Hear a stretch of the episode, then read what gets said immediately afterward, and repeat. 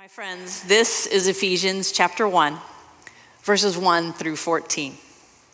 This letter is from Paul, chosen by the will of God to be an apostle of Christ Jesus.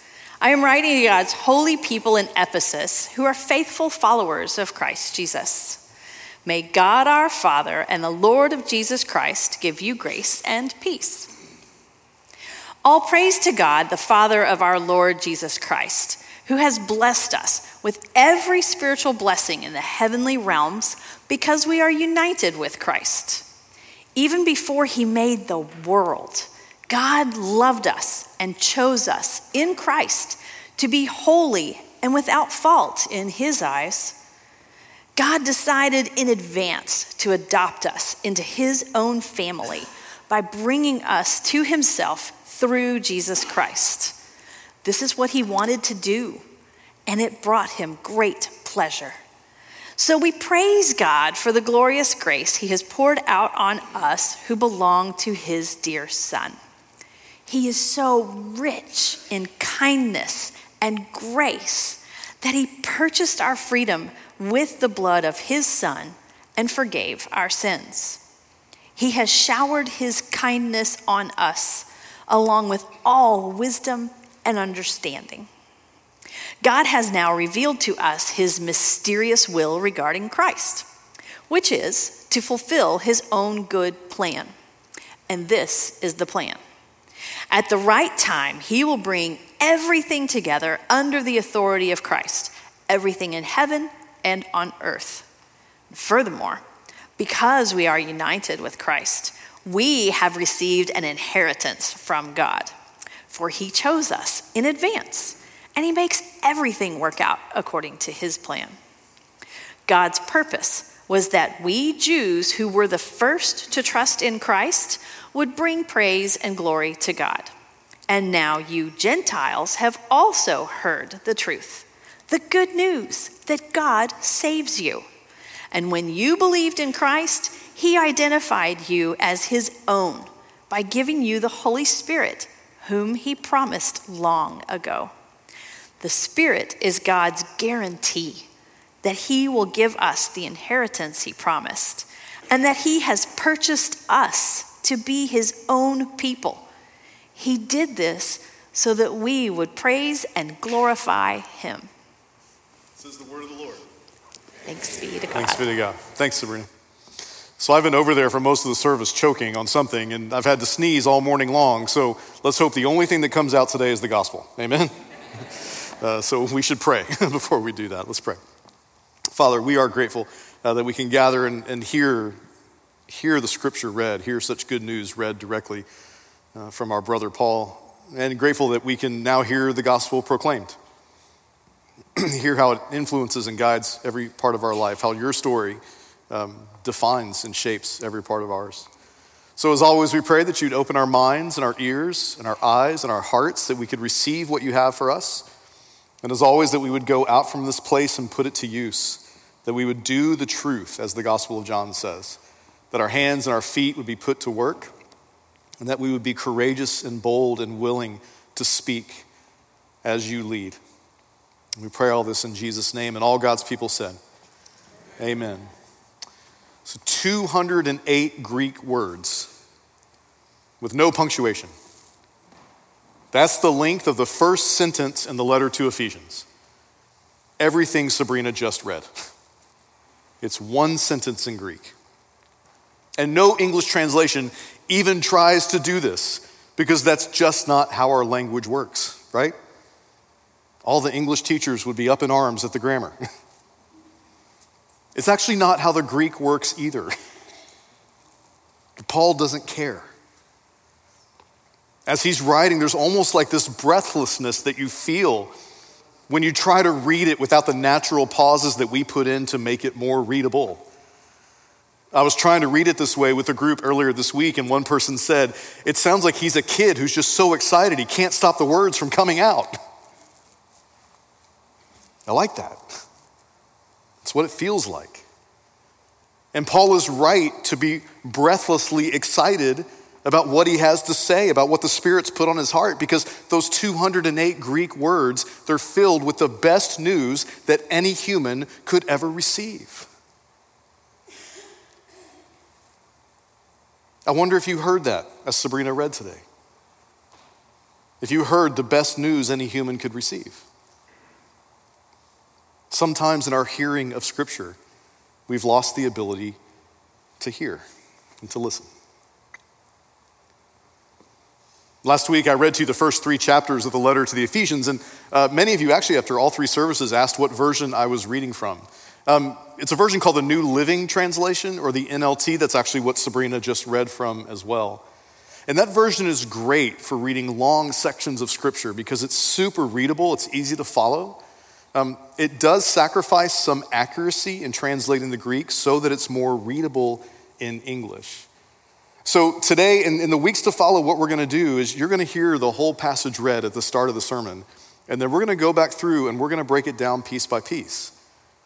Every scripture, every week, you're actually going to hear twice. And as we break it down piece by piece, we're going to use other translations so it can guide us into deeper understanding of what's going on. But I'm saying all this off the bat because I, I really don't want us to get too hung up on the issue of translations. People ask us all the time, what translation do we recommend that you buy and read? And we always have the same answer whichever translation you will actually read. That's supposed to be funny. Is that not funny? Yeah. Let me try it again. Whichever translation you'll actually read. There we go. Thank you. So, we're going to use different translations as we go through the series in Ephesians. And I want you, as you hear it, be listening for the one that just makes the most sense to you. Listen for ones that just speak your language. It sounds natural to you. And then I'd encourage you to use that in your daily Bible reading. Every time we read a different passage, we're going to put up on the screen the name of that translation so that you can take note of that. So let's get ready to read this. We're going to read it section by section. I will tell you, if you try to read along in your Bible, in your Pew Bible, or your own, it might be hard. These two chapters in Ephesians are known as the most difficult chapters to translate from English to Greek. So in our different versions, they, they just don't read the same, and it might be a little bit confusing. So just a heads up for you as we get started. So I'm going to read from the New American Standard for these first three verses. Uh, this is a really accurate Greek translation. I really like this one. So it says this Paul, an apostle of Christ Jesus by the will of God, to the saints who are at Ephesus and are faithful in Christ Jesus. Grace to you and peace from God our Father and the Lord Jesus Christ. Blessed be the God and Father of our Lord Jesus Christ, who has blessed us with every spiritual blessing in the heavenly places in Christ. Just a heads up anytime you hear one word repeated three times, pay attention, okay? And we're going to come back to that one in just a minute. But right off the bat, there's something really remarkable that happens, and I think we miss it because it sounds like it's just the basic introduction to any old letter. Who is the letter addressed to? What does it say? to the saints who are at Ephesus and are faithful in Christ Jesus. Okay, now, if you were here last week, I told you that the first three chapters of the letter of Ephesians, all it does is explain the gospel. And how many chapters total are there in the letter to the Ephesians? Does anybody know? Six. That means half the letter is devoted to just retelling us the gospel, the good news that in Christ the kingdom of God has come near. That through his life, death, and resurrection, that we've been united with God, that in all creation, God is making all things new. So, my question when I read this right off the bat if this is written to saints who are already faithful to Christ, why spend half the letter going back over stuff that they're supposed to already know? Now, in other New Testament letters, Paul specifically says that he's writing to address misunderstandings of the gospel. We know that false gospels made, its, made their way into the early churches, and Paul will say in some of his letters, This is why I'm writing, to correct some of these false gospels. He never says that in Ephesians. I told you last week this letter was not written to address any particular issue or drama in the church. It was written to summarize the gospel story and to explain how it reshapes every part of our story. So, why spend all this time? Why spend half the letter going back over things they already know? And I spent the past week asking every group I was with that exact question, just to see what they thought. And when I asked the staff, one person on staff, Emily Omanya, she said without hesitation, she said, because the gospel bears repeating. Nobody? Yeah, a little bit, see a couple nods. It's like, we spent an entire year, bear after bear after bear, bear fruit, bear witness. So I'm just telling you on staff, when anybody says the word bear, there's a lot more chuckling than I just felt in this room right now. chuckling, and then we feel like, oh, missed opportunity.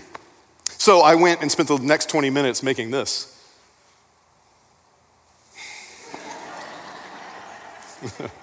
really, really good use of time. really. But she's not wrong, right? Like it bears repeating. The gospel bears repeating. I think because it's such good news that y'all, it's just really hard for us to believe it. Like it is such radical news, it's hard for us to accept. It's such a reframing of all reality that as we go and live in the ordinary world, we can, we can just be easily distracted. We can forget. There are a lot of distractions going on in the world. There's a lot of things to worry about and think about, and they're important things. But oftentimes we let them distract us from the one thing, the gospel, that can support and guide us through all of it. So, for the next few weeks, I just want to encourage all of us together as a church. We are going to hear Paul repeat the gospel to us week after week. We would be really wise to try not to be distracted and to really listen so that we can receive it because it is for us. Next, in verse 3, uh, some translations, uh, you may have heard it say, Praise be to God the Father of our Lord Jesus Christ. Um, here, I read from the NASB, it gets it right because the language should not say praise be, it should say blessed be, or simply bless the God and Father of our Lord. And there is a really important reason for this. Because that word blessed is actually painting a beautiful image in both Greek and Hebrew, and we miss it when we just use the word praise. And look, as I've told you, you're taking a 208 word Greek sentence and you're trying to turn it into something English readers can read. It's a really difficult task. Every English translation is going to miss some deeper sense of something. And that's okay. That's why we have them all. We have access to all of them. We can put them side by side, and it helps us to get the whole picture. But there's a reason I want us to point this word out in particular this word bless. We use it probably most often in bless their heart, right? That's not what the Bible means. This word bless, or eulogia in Greek, is such a beautiful word. It is so important. It is so meaningful. We cannot miss what Paul is really saying to us.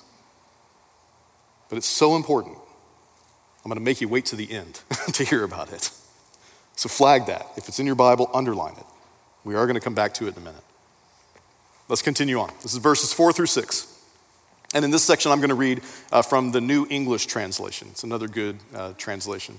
If you go online and just search NET Bible, it's going to pull up a great site that has great notes and great resources for you to read through. So it says this it says, For he chose us in Christ before the foundation of the world that we should be holy and blameless before him in love. And he did this by predestining us to adoption as his legal heirs through Jesus Christ, according to the pleasure of his will, to the praise of the glory of his grace that he's freely bestowed on us in his dearly loved Son. Okay, now here, y'all, there is some deep theology that Reformed Christians love to wrestle with. And by wrestle, I mean argue about. and the problem is, we, none of us fully understand it. And it's just two simple words the word chose, or uh, the word elect is another way to say it, right? And the word predestined. There are volumes of theology written about these two words.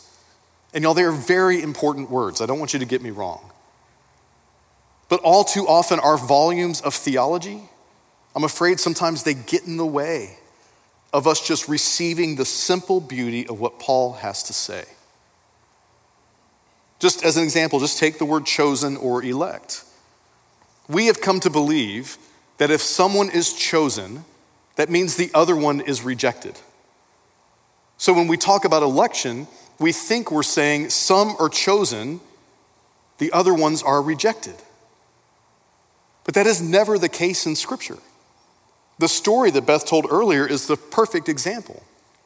God chose Abraham to be the father of a chosen people. But he didn't do that as a rejection of all the other nations. He did it so that the chosen people would be a blessing to all the other nations. He chose Abraham and he chose Israel so that by their faithful witness, they would lead the nations to the throne of God. That they would lead others to know who God is and to fall in worship of him. When Jesus chose the 12 disciples, it wasn't a rejection of everyone else.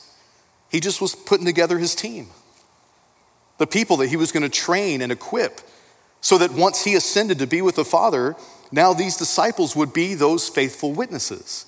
And through the power of the Holy Spirit, they could lead the nations to the throne of God in worship. That's the point. Some of you are familiar with R.C. Sproul, a great Reformed theologian, Presbyterian pastor. Um, he, along with others, they remind us of a really beautiful and important truth that all good theology must lead to worship. Like Sproul says it this way he says, Theology, a conversation about God, must always end in doxology, which is the joyful praise of our Creator. Otherwise, we have not rightly studied the things of God. If our theological conversation is not ending in worship, we're doing it wrong. You see, verse 4 through 6, they're just reminding us of one simple truth. And this is how I would just say it in my words really quickly that you were chosen to be loved by God, to be holy and blameless in His sight. And He chose you before your heart began to beat, before your lungs took a breath, before your mind thought a thought, before your bodies could make a single move. His love for you was so great that it led to an adoption. That God legally bound you to himself through his son Jesus. And now you have all the rights and privileges that belong to a child of God. You have a greater inheritance than you can possibly comprehend. And he did all this not because you're good enough, not because of anything that you have done. He did it before the foundation of the earth because it brought him great joy and pleasure to do so. If that simple gospel truth doesn't lead you to want to bow down at the foot of the cross, if that simple gospel truth doesn't make your heart skip a beat, if it doesn't draw out of you a deep and loving affection for your Father in heaven, then you do not fully understand the gospel. And I know that's a hard statement, so I want to say it again.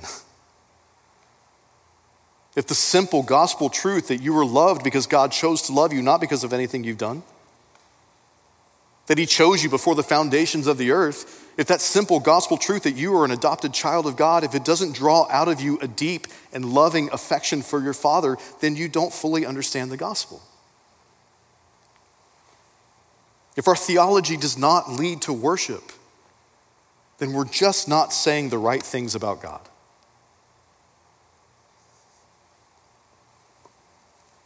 This final section, um, the last seven verses, I want to read to you as one unit again. And I want to do that because I think we've already seen that sometimes as we wrestle with Scripture, even looking for good theology that leads to worship, sometimes we can get really bogged down. We can get bogged down in the wording that we miss the song. I told the 9:30 service that uh, Jennifer and Anna and I, while Benjamin was out on mission trip this week, we started watching Stranger Things together. I don't know if you know anything about that show, but whatever. Here's the thing about that show: it has the most amazing soundtrack in the world. It's like all these songs from the 80s, but not like the number one chart-topping songs, like the good ones. So all week long, when we go drive around, I put that I put all the soundtracks on my phone and we're listening to it, and I'm realizing I grew up with these songs and I have no idea what they're saying. I have no idea what they're saying. I thought the song Africa by Toto, I always thought my entire life, I thought he was saying, I got some rays down in Africa. Which I was like, why do you go to Africa to get some sun? You live in California. So I look at the lyrics on my phone and it comes up, I bless the rains down in Africa because it gives me time to do the things I've never. Oh, well, that makes a ton of sense. All right, now that's helpful, right? But sometimes when you read the lyrics to these songs, total nonsense. like they mean nothing, right? And sometimes we start digging into a lyric so much, we analyze it so much that we've missed the beauty of the melody and the harmony and the song behind it, right? I think sometimes when we read scripture, we analyze it so much, I analyze it so much, that we miss the beauty of the song that God is singing through his spirit and through Paul. So listen again. Listen to this song of salvation that I think is being sung as this long Greek sentence comes to a close. And I'm going to go back to the NLT because this is a good long section. He is so rich in kindness and grace that he purchased our freedom with the blood of his son and forgave our sins. He has showered his kindness on us along with all wisdom and understanding. God has now revealed to us his mysterious will regarding Christ, which is to fulfill his own good plan. And this is the plan. At the right time, he will bring everything together under the authority of Christ, everything in heaven and on earth. And furthermore, because we are united with Christ, we have received an inheritance from God, for he chose us in advance. And he makes everything work out according to his plan. God's purpose was that we Jews, who were the first to trust in Christ, would bring praise and glory to God. And now you Gentiles have also heard the truth, the good news that God saves you. And when you believed in Christ, he identified you as his own by giving you the Holy Spirit, whom he promised long ago. The Spirit is God's guarantee that he will give us the inheritance he promised and that he has purchased us to be his own people. And he did this so that we would praise and glorify him. Just hear it all and let it soak in. What we often miss when we break down Scripture is this big picture, wide angle view of just what's going on between us and God, between God and everything He created. In that simple song of salvation, we hear things that we already knew, right? We hear that we've been redeemed by the blood of Christ, that our sins are forgiven, that we have an eternal inheritance waiting for us on that day that we come face to face with our Savior. And all of that is good news. It is such good news. But it's like Paul is saying, just wait because there's more. He's telling us that God has made the mystery of his plan clear and obvious to us, that we can understand it. He's telling us that we can know God and we can know what God is doing through Jesus and the power of the Spirit. He's saying that God has given us gifts, wisdom, and insight so that we can comprehend what God is up to. Then he tells us that we're sealed by the Holy Spirit, like this down payment on the inheritance. Who does that? Right? You don't get the inheritance until it's over, right? God's saying, as proof that I mean this, as proof that that inheritance awaits you, I give you the Spirit as a down payment. And as that Spirit lives in you and moves through you, and as it transforms you, you're going to start to see the fruit of it. Because if you're in Christ, you're not going to be perfect. Not until the end. But in the meantime, you're being perfected. And the Spirit will make you more loving, more joyful, more peaceful, more patient, more kind. And He's telling us that when we see that in our own lives and when others see that in our lives, that's proof. It's evidence that we have been adopted and that we are children of God.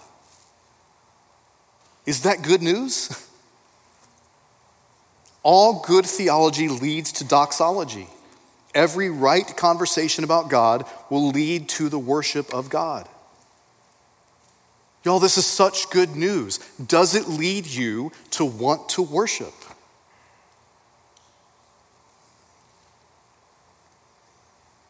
If your reading of Scripture And if your doctrine and your theology, if they don't make you want to simultaneously fall to your knees and worship and at the same time jump for joy, then you're doing it wrong.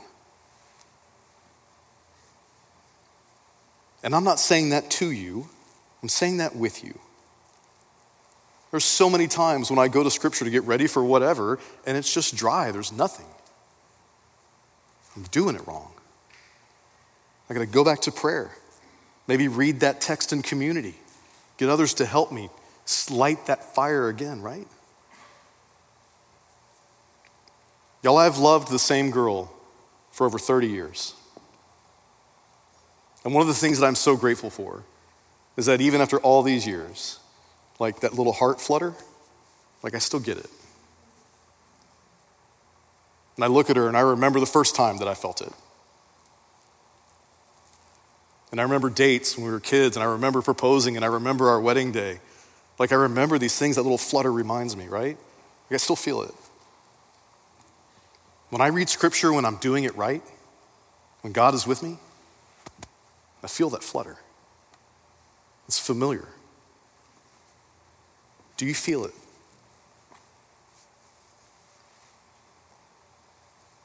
So, one last thing before we're done. I teased this earlier, I have to deliver. Um, go back to verse 3.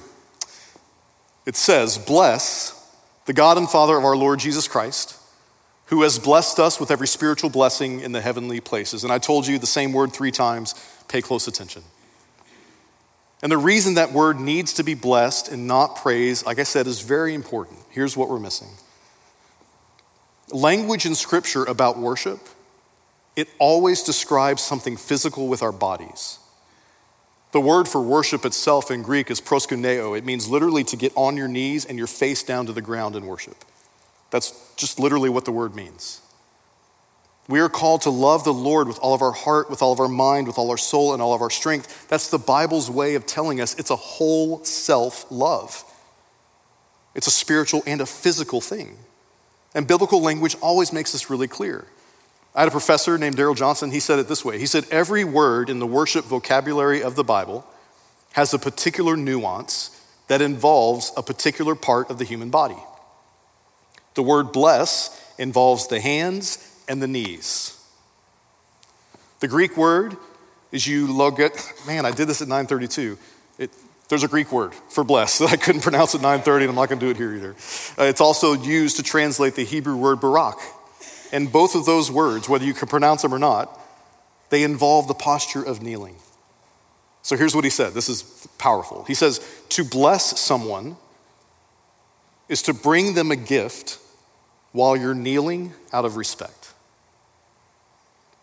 So I want you to paint this picture in your mind of this word. That to bless someone means to come before them, to get down on your knees, to stretch out your hand and offer them a gift, a gift that was meant for them and for them alone. Are you picturing that? What does it remind you of?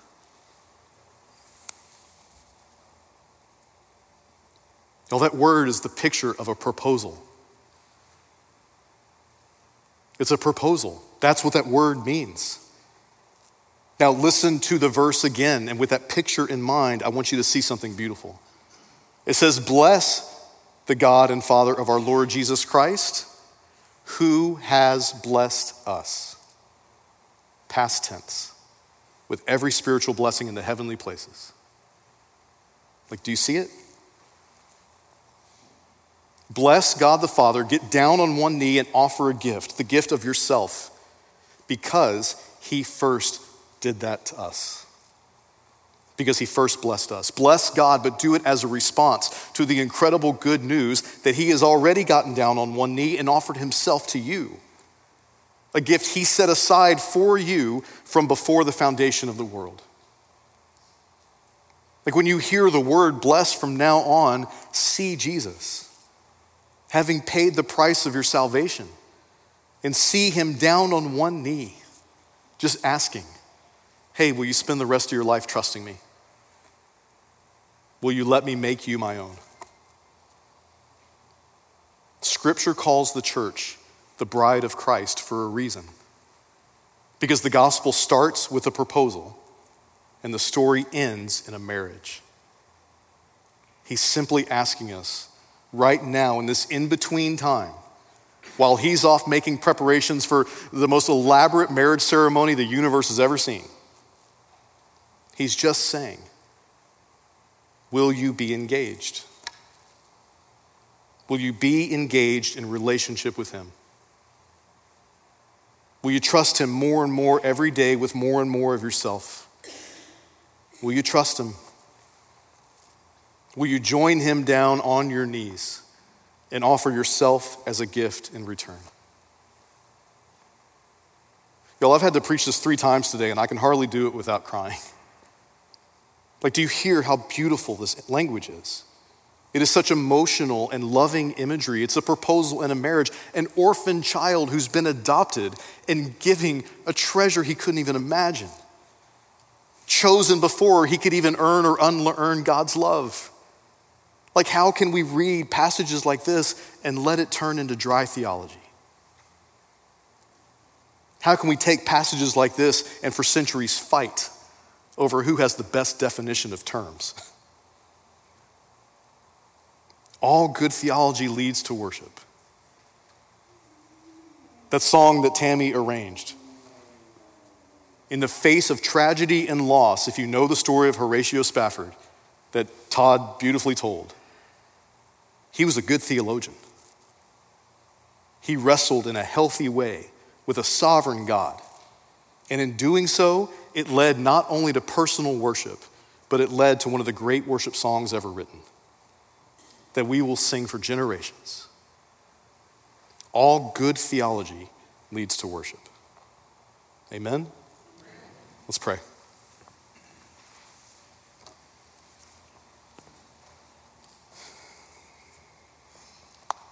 Father, what I intended as uh, encouraging and inspirational today that may have been challenging and hard for some.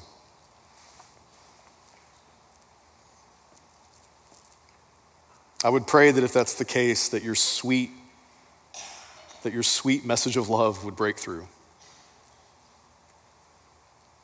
That we would recognize that, yes, our tradition is one where we, we take intellect and reason into consideration. Our faith is not just an emotional one, but it's also not not emotional. That you are appealing to our minds and to our hearts, to our whole being. So, God, help us in our reading over the next few weeks that that vast distance between our minds and our hearts, that it would be overcome.